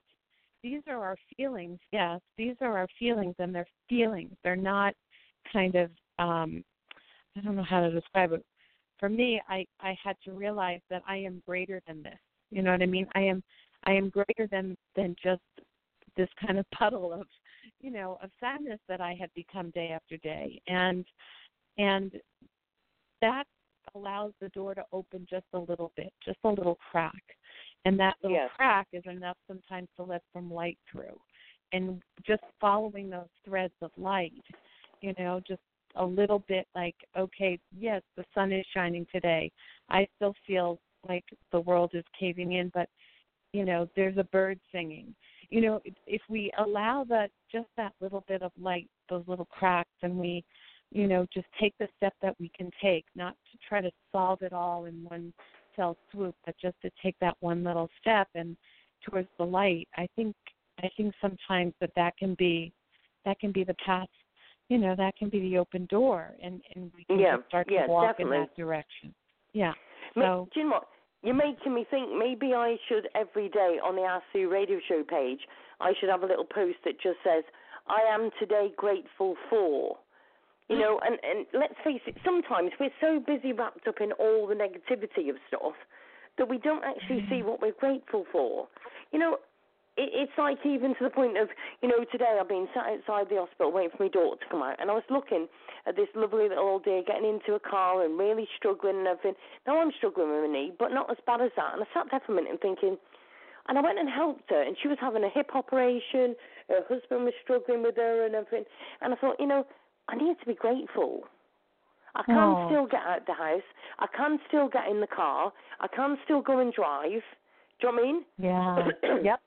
Yeah, it transforms your mood just that little bit. You know that you're relaxed. It's sort of like your your sympathetic nervous system can just kind of be distracted for a second and relax. And and because, you know, our brains are wired the way they are, you know, we're kind of creatures of habit in that respect. If we just can restore this little perspective of gratitude a little bit every day, you know, Yeah. then we can then that depression and that anxiety has just a little less room, you know, in our brain. Yep. And then, you know, we can maybe fill it in with a, you know, the next day with another you know, another more peaceful thought. Um, and we then we can become perhaps a little bit less self-critical, and so then maybe we move into a little bit of hope. You know, these sort of streams of gratitude, these streams of things that we can appreciate, actually give us that tone of hope in our life. And we all, I mean, whether we're in, we're in depression or not, we all have challenges in our lives, and we all need that hope to keep us growing and going and moving forward. So, you know, I think as human beings, and also as divine beings, you know, encouraging ourselves in ways, you know, learning to do that is important. Learning to encourage ourselves, whether it's through gratitude, whether it's through just a little bit of, you know, um, you know, appreciating yourself in some way or appreciating your life in some way, we renew ourselves. We have that yeah. power. Yeah. Yeah. So, and do you know, yeah. and when you when you've got depression, right? You get up in the morning, and those small yeah. little jobs seem like ginormous, don't they? You know, even getting up, even having a shower, Yeah. even Yeah. you know making your bed or whatever. Do you know what I mean? And I always say to everybody, even if you just write a list of five things to do today. So anybody's listening to the show, maybe you're having a real struggle. Do you know what I mean? Maybe you know we just do a little list of like five things. What can we do tomorrow that can help us to just get up? Do you know what I mean? Yes. Yes. whatever that may be. Yeah. Even if it's literally ringing up one of your friends and saying about going for breakfast tomorrow. Do you know what I mean? And the other thing is, I think a lot of us don't want to bother our friends. How many people out there have actually said, I don't want to ring my friend because I don't want to bother them. They've got enough on. Mm. I'm not joking. I think to myself, you know, I'll quite happily give half an hour of my time to my friend if they're struggling. Yeah. Yeah. you- do you know what I mean? Of course, you're an uplifter. You're an uplifter. Yeah, and Yeah, and we you know, want and I think all of us. I think Yeah. all of us need to realise that. You know, we're not no, we're no bother to anybody. Just speak out, even if it's for ten minutes. Just say you're feeling a bit down right. or fancy going out for a walk or something. Do you know what I mean? Yeah. Yeah, I mean, I agree with you for sure. You know, if we can take just little steps, like not doesn't have to be like the huge big steps. It's just a little step, and maybe there's going to be a step backwards too, but that's okay, and and accept that. You know, that's all part of the process. It doesn't mean that we're failing or we're not, you know, good enough or we're not worthy. It just means that you know life sometimes has these these little, you know, step forward and then you know, maybe a step back. But but if we just keep focusing on the fact that we can do one thing or two things or three things, and that's Yeah. good enough, boy, you know, then again we free up that space, sort of, you know, to go on with life maybe a little bit lighter, a little bit freer, and that helps then to build that confidence. Exactly. Yeah. Where did where did your depression start? What when did Um, you suddenly well, realise so you'd actually got it? You know, it actually started after menopause. It was brought on by um by hormones and um I really found myself I, I was working, I had, you know, um teenage children. I could hardly drag myself out of bed, not even to go to the bathroom. I felt numb, I was wasn't motivated, I felt useless, I felt hopeless and um even though I had a job and I had this family to care for, um, I got really sick at, at the same time, and I ended up having a, a, a parathyroid tumor, and I was so, um, I want to say, uh, I, I guess I refused to um, to think that life could go on and be anything but you know a dark day.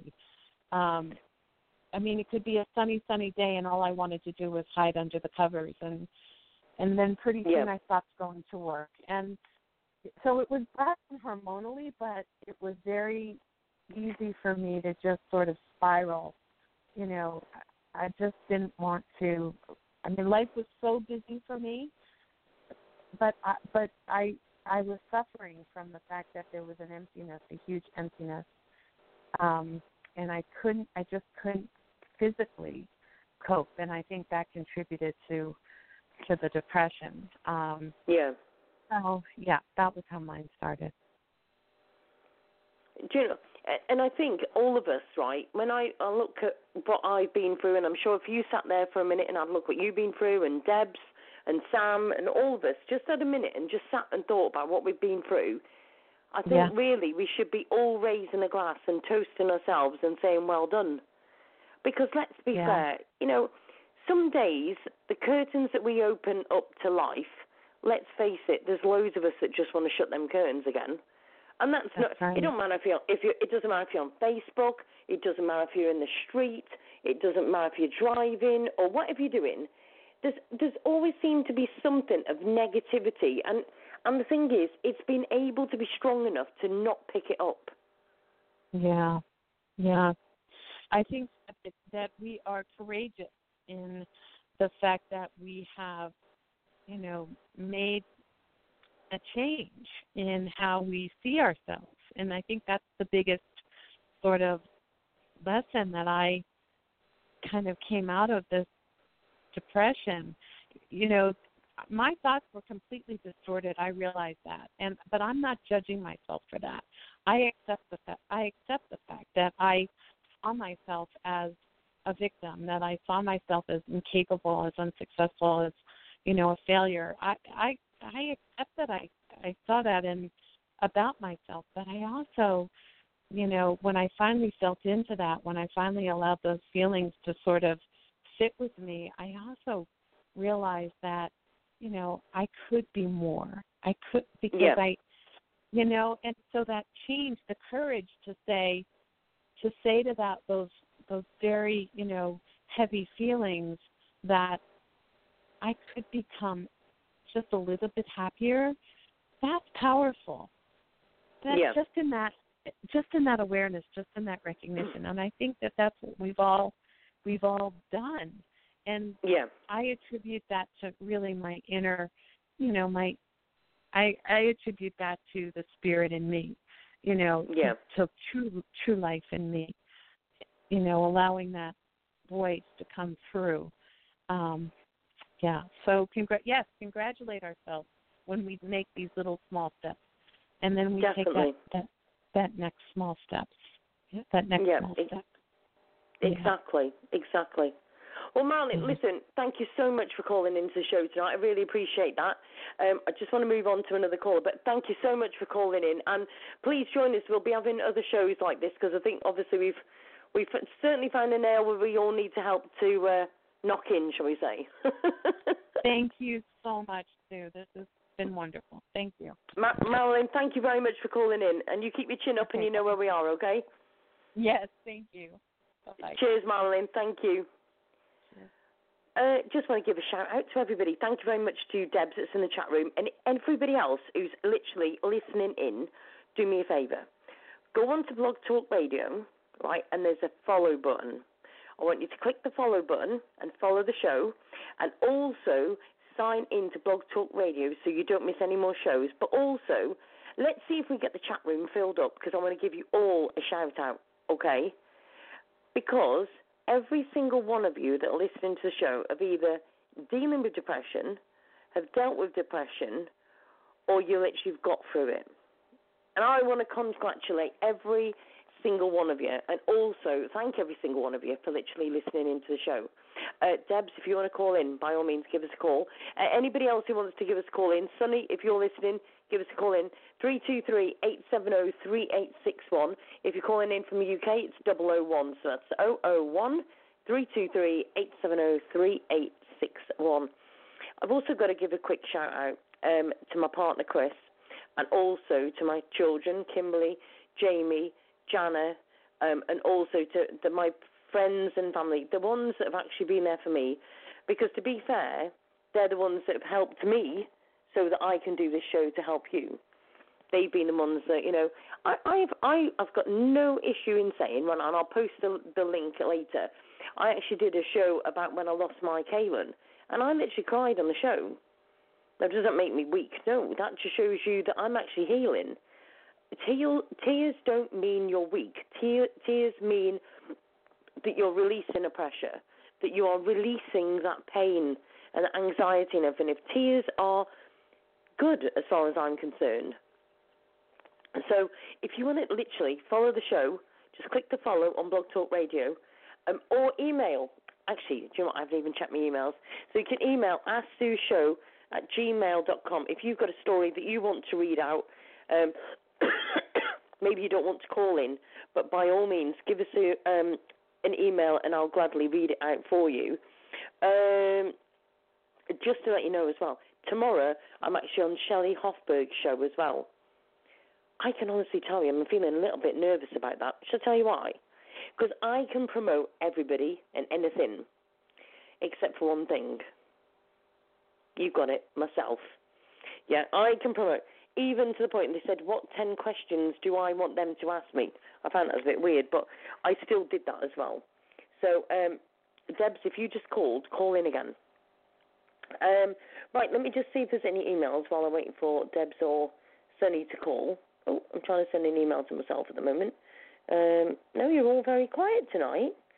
I thought you'd be emailing me something chronic, but no, show at gmail.com if any of you want to send an email in. Um, let's have a quick look here. Um, it, do you know what? Yeah, literally being able to say, uh, Debbie's just saying about a great uh, grieving mechanism is the fact that, you know, just literally saying, what have we got to be good, you know, good about today? Um, I think Debs is having trouble trying to ring in, to be fair. I don't quite know what's going on there. Bit of a weird one. Um, but uh, where was I at? So yeah, glitchy mechanism. So maybe we can just. I've actually put on the Ask Sue radio show. Uh, Deb. The number is 001 323 870 3861. Okay. So that is. Oh, let me just send it to her. 001 323 870 3861. Let's if I got it right. um, so let's hopefully Debs will be calling in. Um, but literally, so literally, find little points. Um, maybe write a list of what you can actually do tomorrow. Okay, maybe you could go for a walk to the park. Maybe you can have a nice long bath in the morning. You know, things that will inspire you to get up in the morning. Because I know a lot of you um, struggle with that. Hi, Debs, you there? Hello, how are you? I'm going to say that only took you ten times to get in, didn't it? oh, it took me ages. it took me absolutely ages. It's like I couldn't get through. oh dear. Oh, you're so spot on about depression. So spot on. It's unbelievable. We all go through it. It's years ago it used to be a shameful issue, but nowadays yep. it's not. Not at yep. all. Don't be ashamed of depression. Admit it. Don't bottle yep. it. Yep. Do you know, I was just something just sprung into my mind actually, Debs. I think about you know when when somebody stood on a bridge on the motorway and you get these people that are complaining because the motorway is shut, and also like when you've yeah. got um somebody that's dr- say drugged or drunk in the street and they're saying about these people. You know, all those people are somebody's brother, sister, uncle, aunt, mum, dad, yeah. grand, grand, whatever. Do you know what I mean? And I think we need to think that that could actually be our family member. Would it make a difference if that was a family member? Oh, it, it's horrible, Sue. You know what I've been through. When I moved here, and I'm I'm I'm going to be so open now. When I moved here, I looked at that cliff standing at the top, and I thought, how easy would that be? But yeah. luckily enough, I didn't do it. I didn't. I wasn't that strong to do it. I thought about it a few times, believe yeah. me. And it's like no. And I people with depression I have time for through and through. It's anything can yeah. do it. It's one step forward, two steps back with depression. You think you're getting yeah. there and then it's like, oh, two steps back, okay. I'll take another step forward and then it's two. Yep. But at the end of the day, you get where it would have took you ten steps, you might have took thirty to get to that ten. If that makes sense. Yep. Yep. I, I used to always have the saying, and still do at times when I'm having a bad day. It's like having a bike with no chain. Oh, definitely. You're pedaling for nothing. Yeah. You're pedaling Yeah. for nothing. Yep.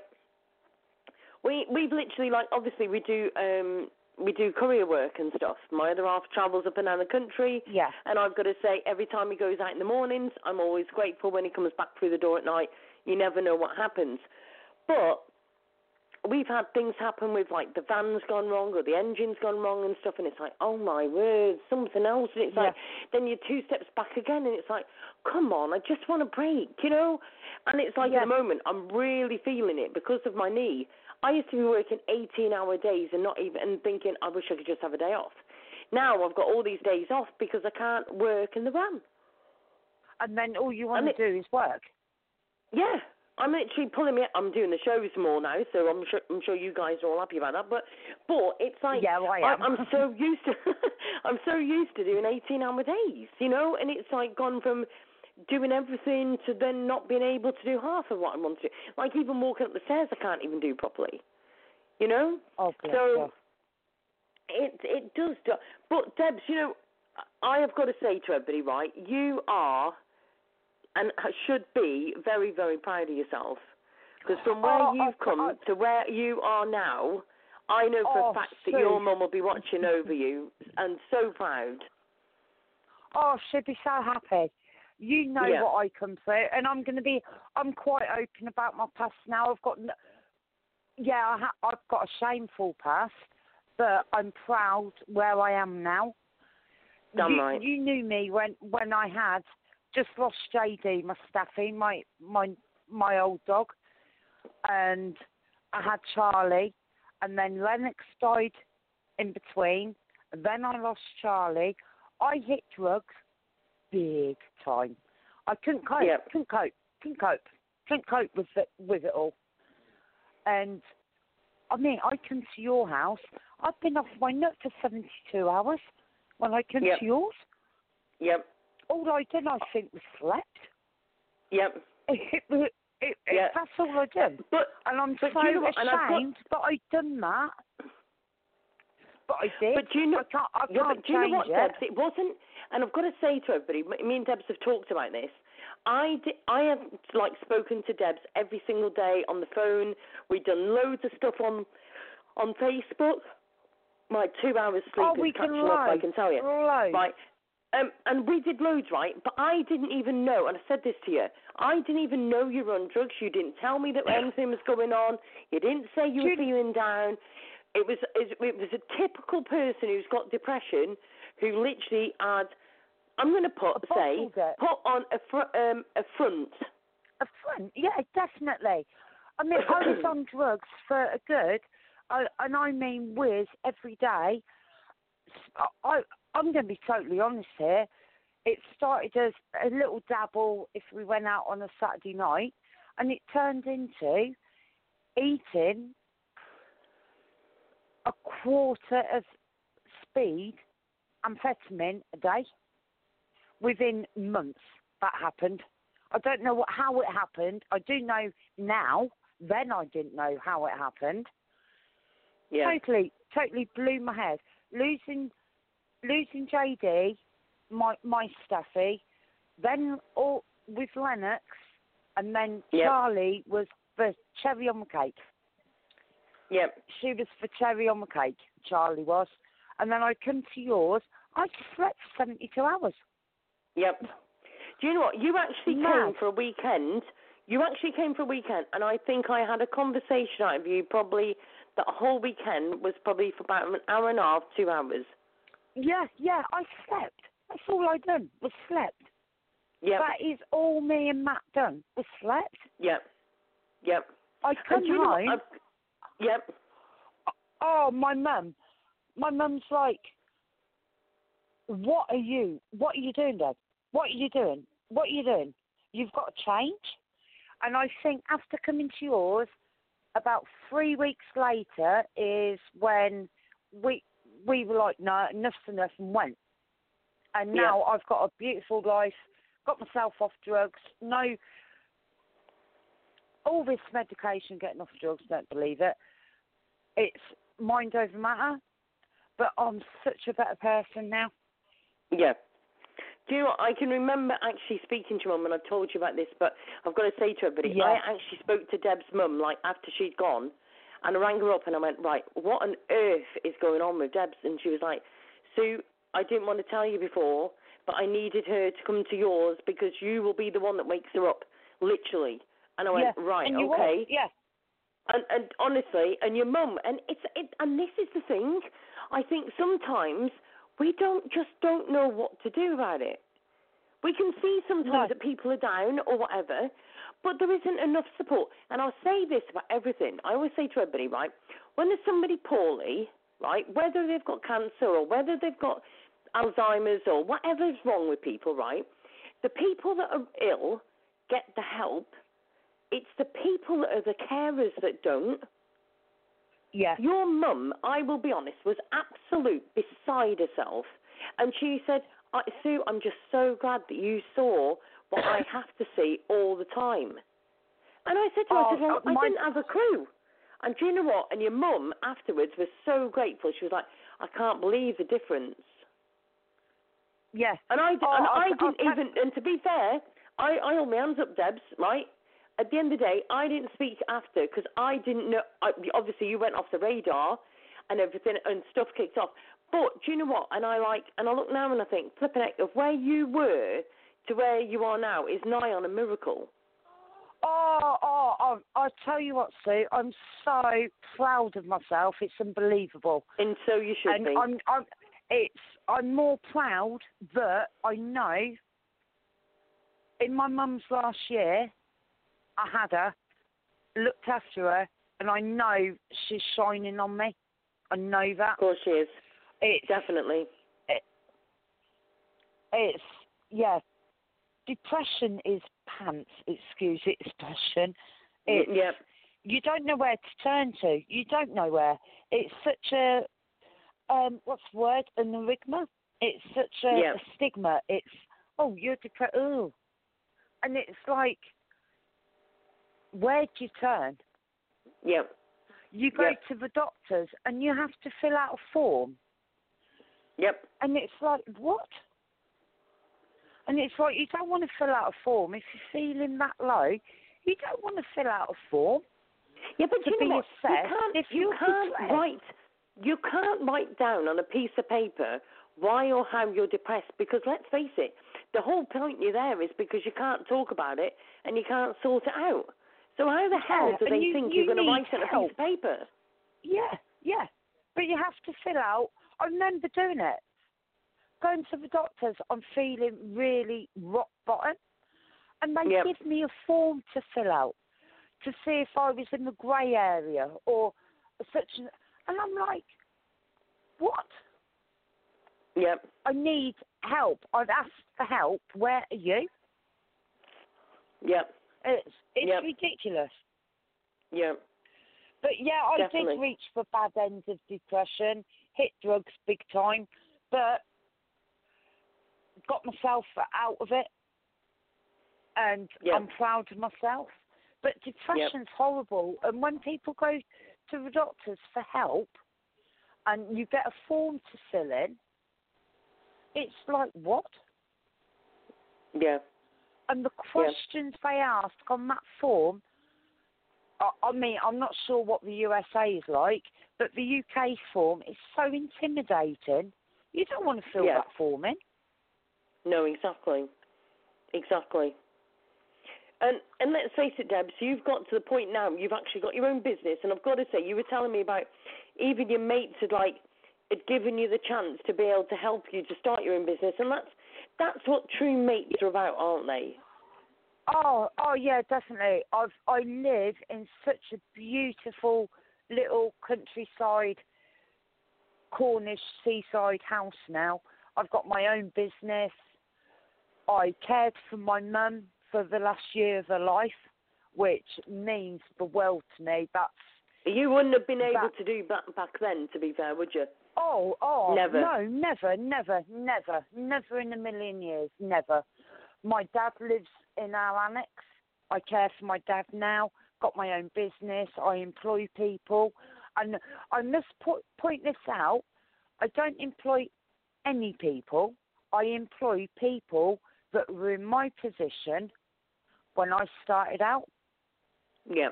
The girl, the girl I've got working for me, she hasn't been given that chance of having a job, and she is my little star. I've given her that. Yeah, I trust you, Claire. Off you go. And she's off drugs now as well. Yep. And she Yep. she's been working for me two years, very depressed, no income, nobody would give her that chance, and I've I've done that for her, and I'm just repaying what someone done for me. Yeah, Just paying it forward, isn't it? It is, it is. Definitely so. But- Definitely so. Do you, do you actually still get down days now, Deb? So have you controlled it totally? You're oh fine. yeah, no, no, no, no. I still get wobble days, believe me, but I know how Yeah. to get over my wobble days. It's I'll go to the beach. Yeah. and I I look at and think, look where I live, and Yeah. I'll open all my windows. So, like that lady was saying, hearing the birds. That's what I do. It's like Yep. open windows, and it's like, and then in my mind, I put the negatives against the positives, and the positives always outweigh the negatives. But Yep. I, I still, I still, I, I do have wobble days. I'm not going to deny that. But they're controllable. It's how can I put it? I've got my Yeah. mindset that positives outweigh negatives, Yeah. and yeah. I don't have neg- negative people in my life either now. No. It's, No. Exactly. Yep. I don't have negative people. It's like no. I've done that for No. years. I'm not doing it anymore. And do you know what's the other thing, Debs? Being able to say no to people as well. Because let's face it, there's people that literally will drain you to the blast point of no return Yeah. almost. As well. Oh, I won't. I won't. I won't do it now. See, it's like no. I've come too far, and it's. And I'm going to say this, and it sounds horrible. Apart from my daughter Abby, my family are very negative. Everything's negative, negative, negative. It's like I can't be doing with that. Yeah. Yep. Yep. You're I- right. Yep. Can't be doing with it. Yeah. And, but do you know what? And I think that half the battle is actually being able to find that that's the issue. Because a lot of the time, Yes. we're so wrapped up in our depression that we don't even know what the issues were. But, do you know what I mean? We've got No. so wrapped up in the depression that we can't even see that that person's draining us or that person's giving us the negativity and everything. No, no, you can't. You can't at all. It it took me till we moved here to Cornwall. It took me. I didn't even realise what I was doing. Didn't even realise it. So Yeah. you realised it. My mum realised. I didn't have a clue. Yeah. I had no idea what was going on. No idea Yeah.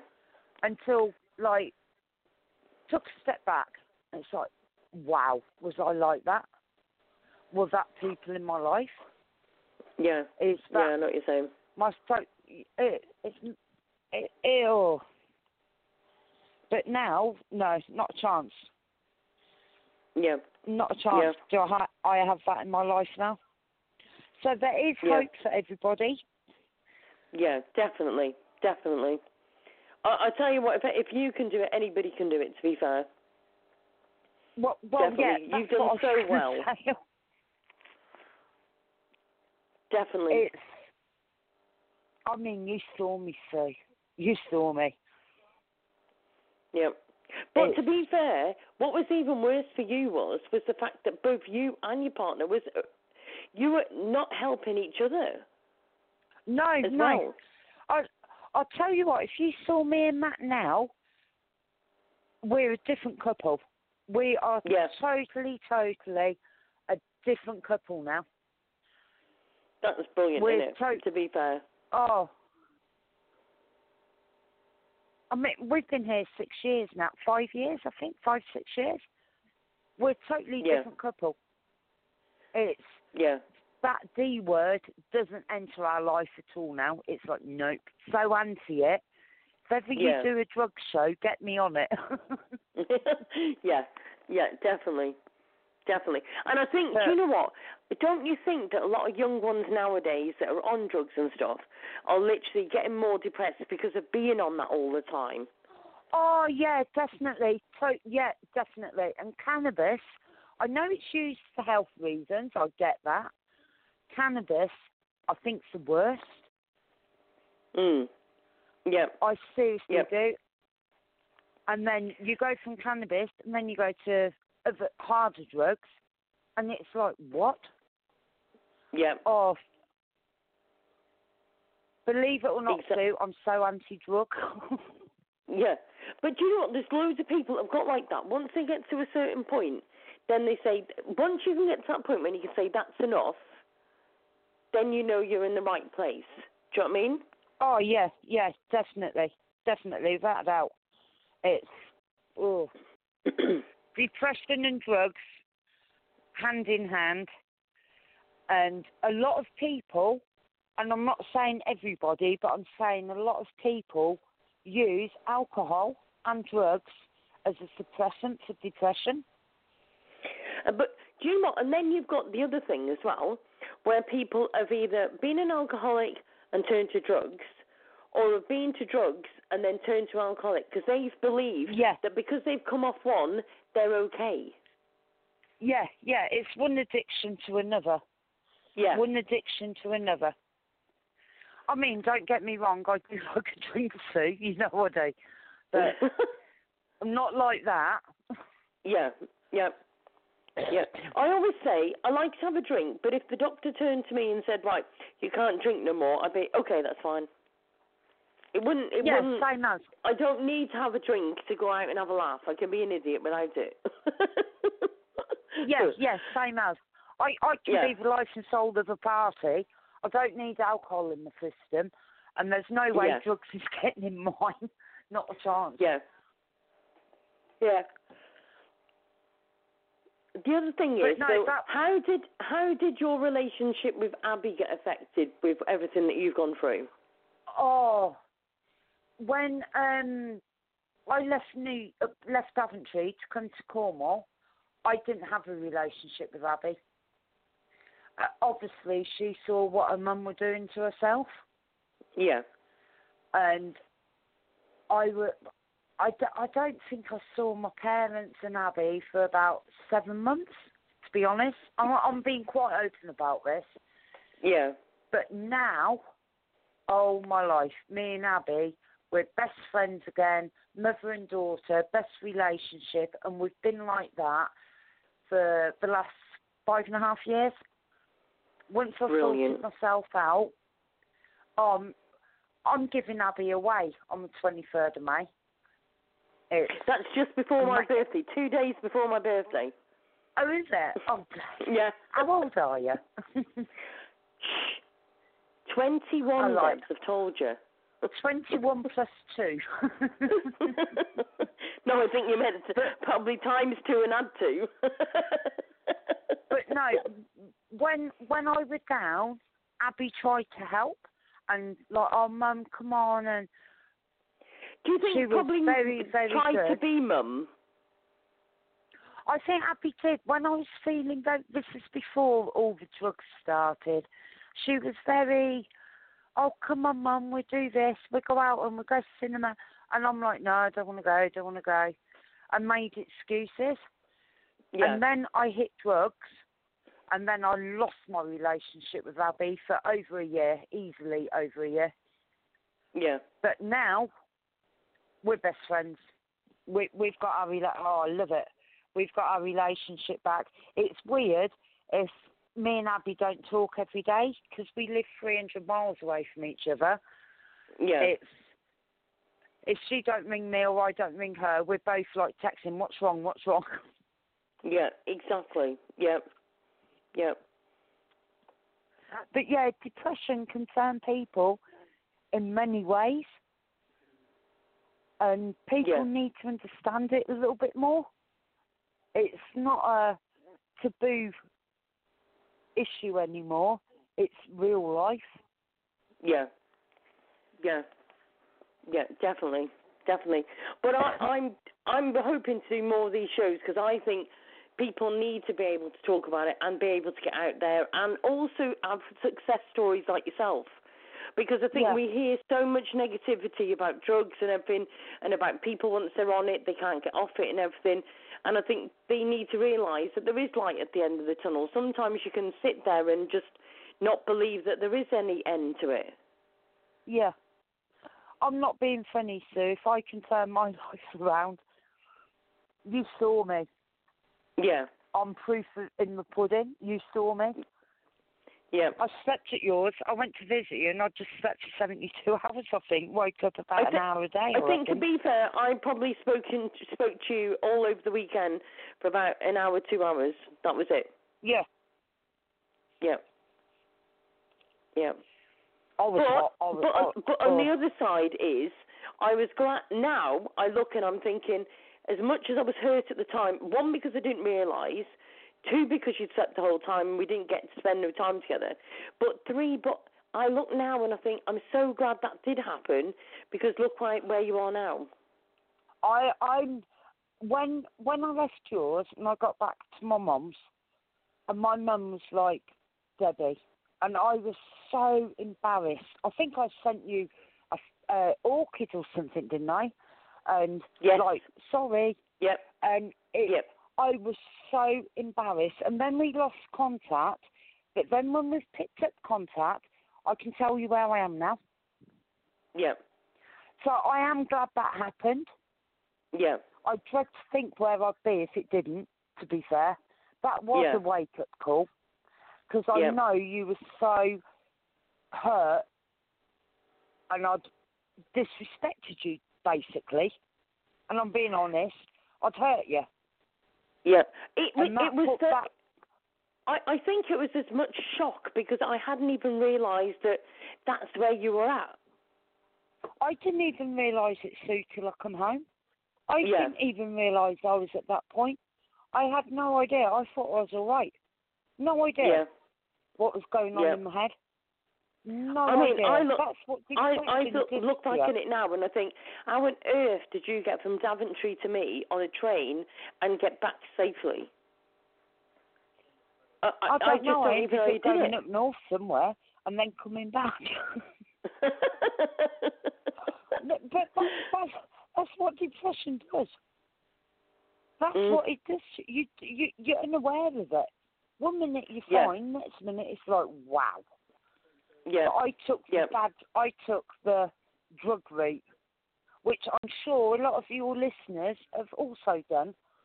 yeah, But I'm sure a lot of your listeners have also gone down the medical route with their doctors, and a lot of your listen, listeners have also gone down the route of not getting help. Yep. Yep. definitely, Depression's mad. Depression's oh, yeah, I, I think men- it's probably one of the worst. yeah, yeah. But do you know, for many different reasons, nobody's reason for being depressed is any less thing than anybody else's. Yeah, Do you know what I mean? It's like, oh, somebody's depressed because of such and such. And it doesn't matter why you're depressed. It's the fact of getting the help to not be. yeah. It's depression. Years and years ago, used to be a boo boo, and now it shouldn't be. Yeah, yeah, yeah, definitely, definitely. It, it's been a long time, to, but to be fair, there is, and I've got to say to everybody listening to the show, obviously the show will be ending in like nine minutes, but if anybody's feeling really low and they need to speak, there is always Samaritans. There is somebody always there on the phone, Yeah, being able to talk, who's trained to speak to you as well. To be fair, yeah, definitely. If you are suffering, seek help. yeah, Don't be afraid. Don't definitely, be afraid to say you're feeling low at all. yeah, I bottled it and I hit the lowest. I hit the gutter. I really Yeah. did. Don't be afraid of depression. Depression's everyone. Everyone's has lows, and depression. Go for it if you're feeling it. Just speak to somebody, and let your heart out. Is all I can say, Sue. Yeah, yeah, definitely, definitely. I wish I Well- had. I Yeah, I wish I had when I felt that life. yeah. But I look at where you are now, and well, you know, at the end of the day, you you've got a lot to be proud of, and you've got to literally keep smiling. Oh, I do, Sue. I do, Sue. I do. Oh, I really do. Definitely, definitely. Well, listen, Debs, uh, it's nearly coming to the end of the show. Thank you so much for calling into the show, love. You're welcome. Lovely chatting to you. Yes, all right, then, Don. I'll speak to you very soon. Yeah, okay. Speak to you soon. Bye, Sue. Bye. All bye. right. Cheers, Debs. Bye-bye. Bye bye. Right, I want to thank uh, Sam and Debs for lis- literally calling into the show tonight. Um, I want to thank everybody who's been listening as well. Um, I've got very high numbers, I can see. Um, unfortunately, you've not come into chat room, but thank you very much, everybody who's been listening. Please join me on Ask Sue Radio show. Let me know what you thought of the show. And if you would like to come on the next depression show, maybe you've got a story, maybe you saved somebody, maybe you need saving, maybe you're needing some advice, help, uh, by all means join us. Facebook.com forward slash Ask Sue Radio Show. Uh, you can email Ask at gmail.com. And also, we've got tomorrow night. We I am actually on Shelley Hofberg's show, maybe doing another show as well of my own. Um, and then next week we've got the psychic show. Now I'm actually off to Scotland next week, um, but hopefully going to be able to do a live show from Scotland and taking my old laptop with me, all being well. If not, we'll be doing some Facebook lives on the radio show anyway. Um, but um, I just want to say to everybody tonight just think, just have a look through your Facebook and see if there's anybody that maybe you've not heard from in a while. Maybe their status is a bit like you know, bit thing. Give them a little message. Ask them if they're okay. Ask them do they want to come out for a cup of tea or something tomorrow, or go for a walk, or whatever it may be. Just see if you can just help that one person, because we all need that one person at times. You know, the times when you get up and you don't, or you don't want to get up or maybe you're in a lot of pain, or maybe you're just struggling because you've lost somebody, a child, your mum, dad, whoever, whatever family relative or whatever, or maybe your relative is poorly at the moment. We all need to share the love to each other and make a difference. So one phone call, one message, one email, whatever it may be, just give a little bit of something to somebody tomorrow or tonight before you even go to bed. Just let people know that you're there and obviously that you will be there if they need to talk or anything. So I'm going to leave you now. Um, I'm just going to do a bit of a tune to leave you with. Um, but I want to thank everybody who's supported me the Ask Sue radio show over the years, but also that's got me through everything as well. A lot of you have seen, you know, I've done shows about Kaylin and about Malcolm and about my nan and my granddad and everybody. And uh, I want to thank them all up there because I know they're guiding me and watching over. So I want to say goodnight to everybody, and I want to thank every single one of you for joining me on the show tonight. And I will speak to you all very, very soon. Good night, everybody.